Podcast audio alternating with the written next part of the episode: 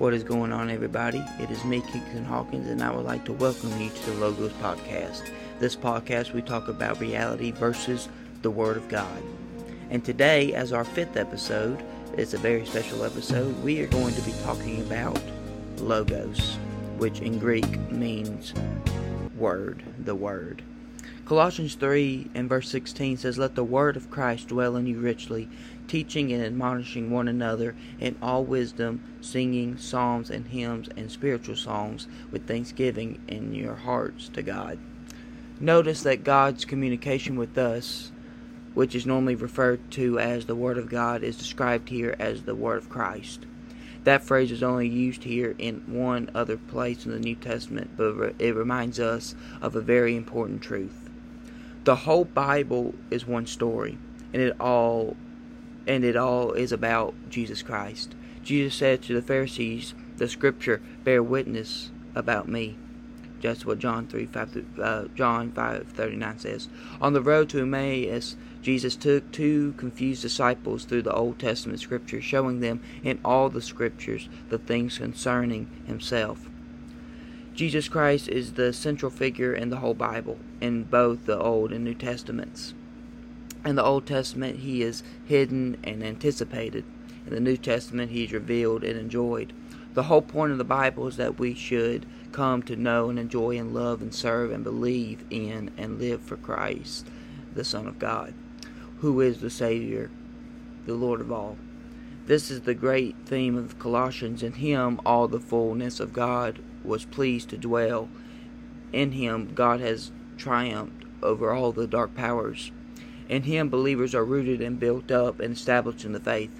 The word of Christ, the Bible, is God speaking to us about his Son, or God speaking to us through his Son. New thinking about the Bible, the Christian church has been in agreement for nearly 2,000 years that the Bible is the Word of God one that speaks primarily about his son, Jesus Christ.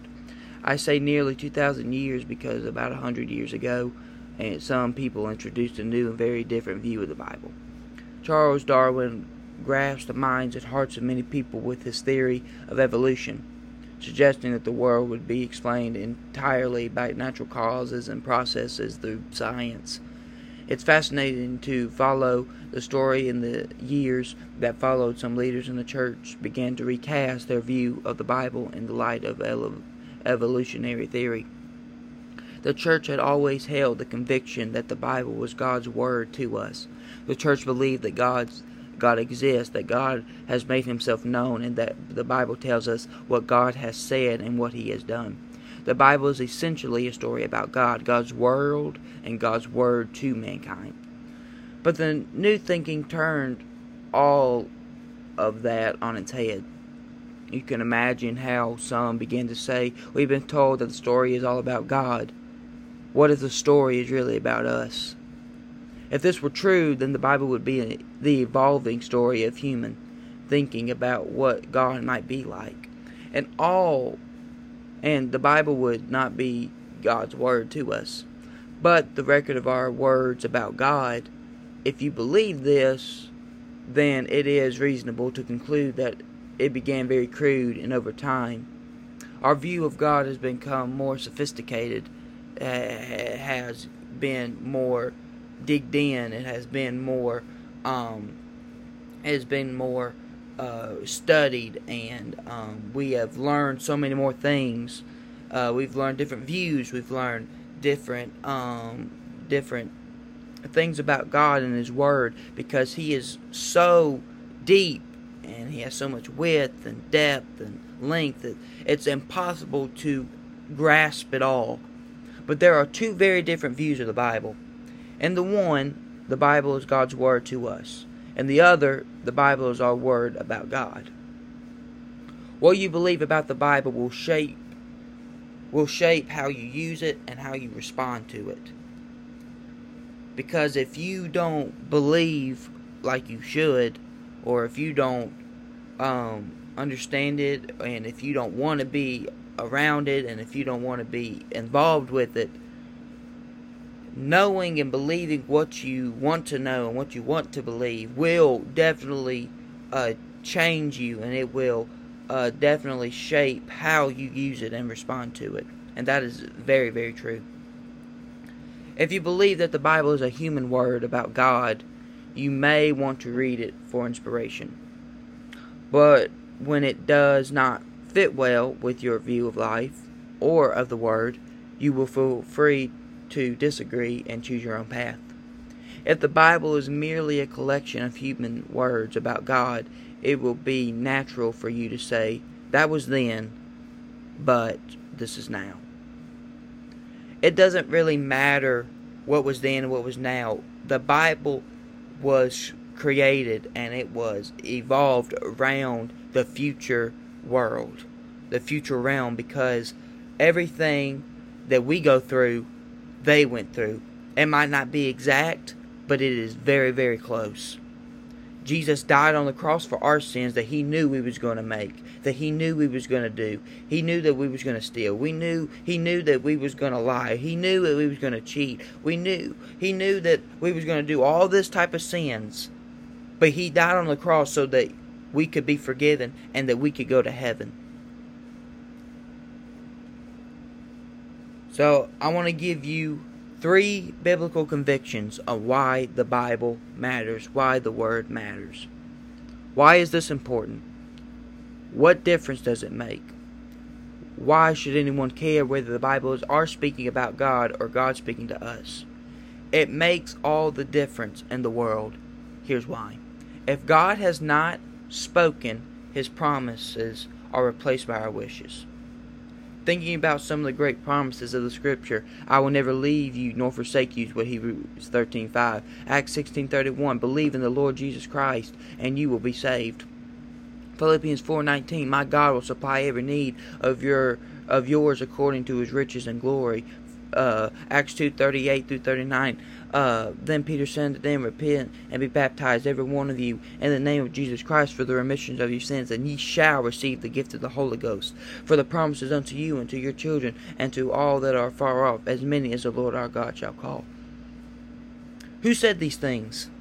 If these words came from the mouth of God, if God said them, if they are indeed the word of God to us, then they are promises on which we can depend. You can take them to the bank. You can build them on the on them in every circumstance of your life.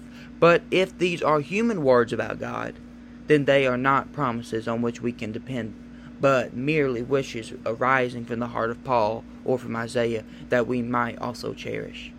If you believe that God is our word about if you believe that the Bible is our word about God rather than God's word to us, you undermine the foundation of hope and replace God's promises to us with our wishes about God. Number two, if God has not spoken, his truth is replaced by our opinion. Uh, the Bible says that God is gracious, merciful, slow to anger, and abounding in love. These are words these words are repeated no less than seven times in the Old Testament. Exodus 34 6, Nehemiah 9 7, Psalms 86 15, Psalms 103 8, Psalms uh, 145 8, Joel 2 13, Jonah 1 4 2. But whose words are these? If God spoke these words to Moses and prophets, we can be sure that he is indeed gracious, merciful, slow to anger, and abounding in love because he is the one who said it. He has disclosed that himself. But if these words arose from the thoughts of Moses, David, Nehemiah, or Jonah, then we do not have truth that we can count on for our lives today. All we have is opinion that arose from the experience of these particular men, and it may or may not prove true for us today. When you buy into evolutionary theory, Conversations in small groups around the Word of God go something like this Moses believed that God is gracious and merciful, but others have a different experience. What about you? What do you think God is like? How do you see Him? When the Word of God to us is viewed as our Word about God, His truth gets replaced by our opinion, and that undermines the foundation of our faith. Number three, if God has not spoken, his welcome is replaced by our journey. The Bible is full of invitations. Isaiah 55 3 says, Incline your ear and come to me. Hear that your soul may live. I will make with you an everlasting covenant. Uh, I believe uh, Joshua 4 8 Draw near to God, and he will draw near to you. Isaiah 1 8 says, Come now, let us reason together, say the Lord. Through your sins are like scarlet, they shall be as white as snow. Who said these things? If God said them to and through the prophet Isaiah and the apostle James, then you can be certain that God is reaching out to us in love. That means we can come to Him with confidence. We can enjoy a true and authentic relationship with God because He has invited us to come to Him. If these words were simply reflections of the thought or experience of James and Isaiah, they are are only pointers on a journey. They tell us what others have found, but they offer no assurance that we will find the same. If the Bible is viewed as our words about God rather than God's words to us, you may have people reaching out and seeking after God, but very, very little finding. Why? Because what is lost is God reaching out in love through His Son, and what you have left is people seeking. What's at stake? If the Bible is our word about God rather than God's word to us, then God's welcome is replaced by our journey and we lose the assurance of His love. Do you see how much this matters? The basis of our faith, hope, and love all rest on God, having spoken, given us promises, telling us who He is inviting us into a relationship with Himself and telling is how that is possible through His Son, Jesus Christ. When I think about all this, it makes me take a step back and breathe a big sigh of relief. Thank God for the Word of Christ. We we go through different challenges and different um, relationships and different all kinds of, of things that this world brings into our way. But here's the thing we're not the only people. We know truth. We know what we need to do to be saved. We know what we need to do to get to heaven. We need to be baptized in Jesus' name. We need to repent. And we need the Holy Ghost. That is how we get to heaven. But here's the thing not everybody does not everybody knows how to get to heaven. Not everybody knows how we need to uh, get saved, how we need to be baptized, how we how we repent, how we receive the Holy Ghost. 1 Peter 1:23 says for you have been born again not of perishable seed but of imperishable through the living and enduring Word of God. The Word of God is the very source of our salvation. Remember, every single person in your world and in uh, your church and in your school have been conceived by the Word of God that has been spoken to you. But you have heard the Word, and the Word did something in you to receive the Holy Ghost. It convicted you that new birth happened through the Word and through Jesus and through the Spirit. Therefore, continue in the Word of God. The Word of God brings growth. Do you know the secret to spiritual maturity? Being fruitful and a flourishing Christian, growing in the Word of God. 1 Thessalonians 2:13 says, "When you receive the word of God, which you uh, which you heard from us, you accepted it not as a human word, but at, as it is actually the word of God, which is indeed at your work, indeed at work in you who believe. The word of God caused you to be saved. It convicted you, and it spoke to you, and now it goes on to perform God's work to mature you and make sure you grow in Him. We all need to grow as much as we can in the Word. We need to be as close to God. The past episode I preached, or I, uh, I spoke on lukewarm. Don't be so far away in your relationship with God. Don't be lukewarm, because a lukewarm faith is use, useless. The way you're going to grow and the way you are going to succeed in the Word of God is you growing in Jesus, growing through the Word, studying, praying, fasting. That's how you mature. Uh, Psalms 1 1 through 3 says, Blessed is the man that walketh not in the counsel of the ungodly, but standeth in the way of sinners, nor sitteth the seat of the scornful.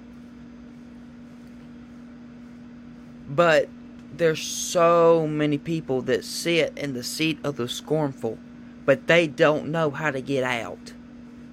But we do. We have the Logos. We have the Word. We have what we need. Romans 10:17 says, "So then faith coming by hearing and hearing from the word of God." Do you want the spirit the supernatural working of God in your life? You can't just sit this word of God aside.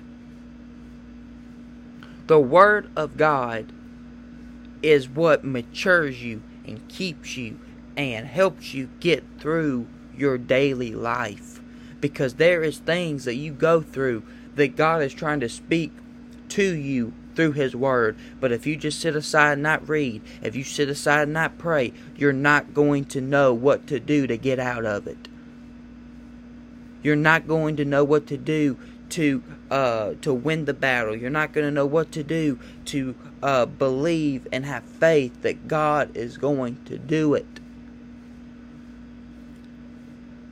The Word of God is also a weapon for spiritual battle.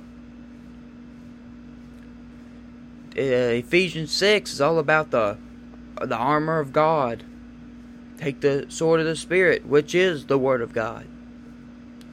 The second uh, Corinthians 10 4 through 54 talks about the weapon we fight with are not the weapons of the world. On the contrary, they have divine power to demolish strongholds. We uh, demolish arguments and every petition that sets itself up against the knowledge of God, and we take captive every thought to make it obedient to Christ. We are all in a spiritual battle. The Word of God is the one of the armor for a believer. The devil brings strongholds against us, and we can overcome every attack of the enemy by God's Word.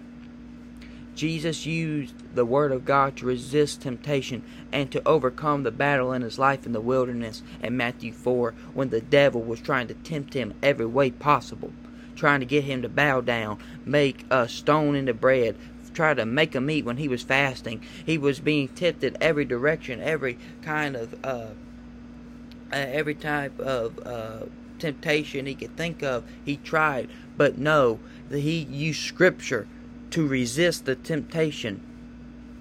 Man shall not live by bread alone, but by feeding by the Word of God.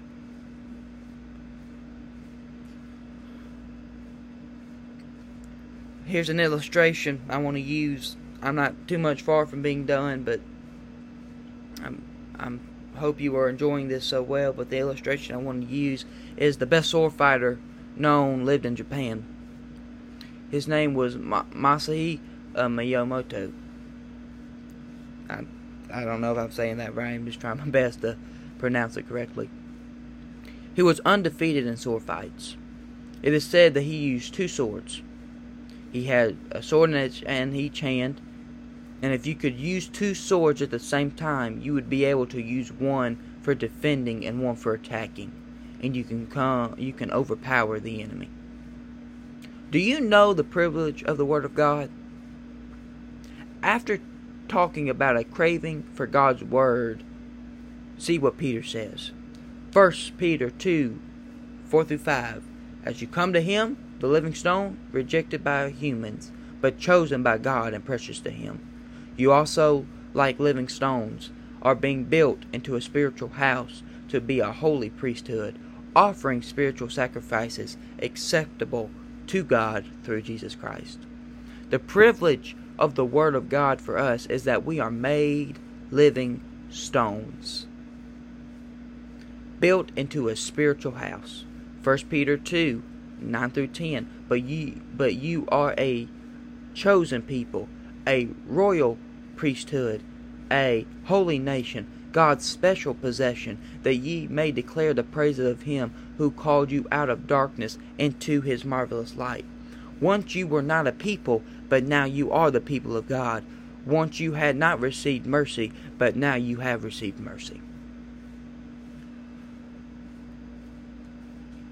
People have heard of the Word of God all around us. People know who Jesus is, but they just don't believe in Him. There's atheists, there's um, Methodists, there's um, Baptists, there's there's all kinds of people. But we know the truth. We believe in the truth. But here's one scripture you can never forget. John 1 1. In the beginning was the Word, and the Word was with God, and the Word was God. But there's something in that verse. We read that verse, but I want to tell you today the Word is still God. John 1:14 says the word became flesh and made his dwelling among us. The word is Jesus Christ. Our motives to study God's Word is to understand Jesus better, to be like Jesus.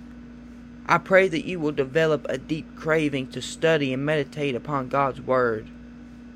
Take a commitment today to systematically study God's Word, because if you study God's Word, you will be great at things, and God will be with you every step of the way, no matter what. Study uh, try to get as much as you can because the Word of God is so deep. And it will change your life if you would just study, pray, ask God to reveal something you've never seen before when you read. Amen and amen. I hope this encouraged you. I hope this helped you today. I'm so thankful to be able to do this podcast. I really enjoy it so much, and I can't wait to do another episode. I hope that you enjoy this episode. I hope you have a great rest of your day, and don't forget study the Word of God. God bless.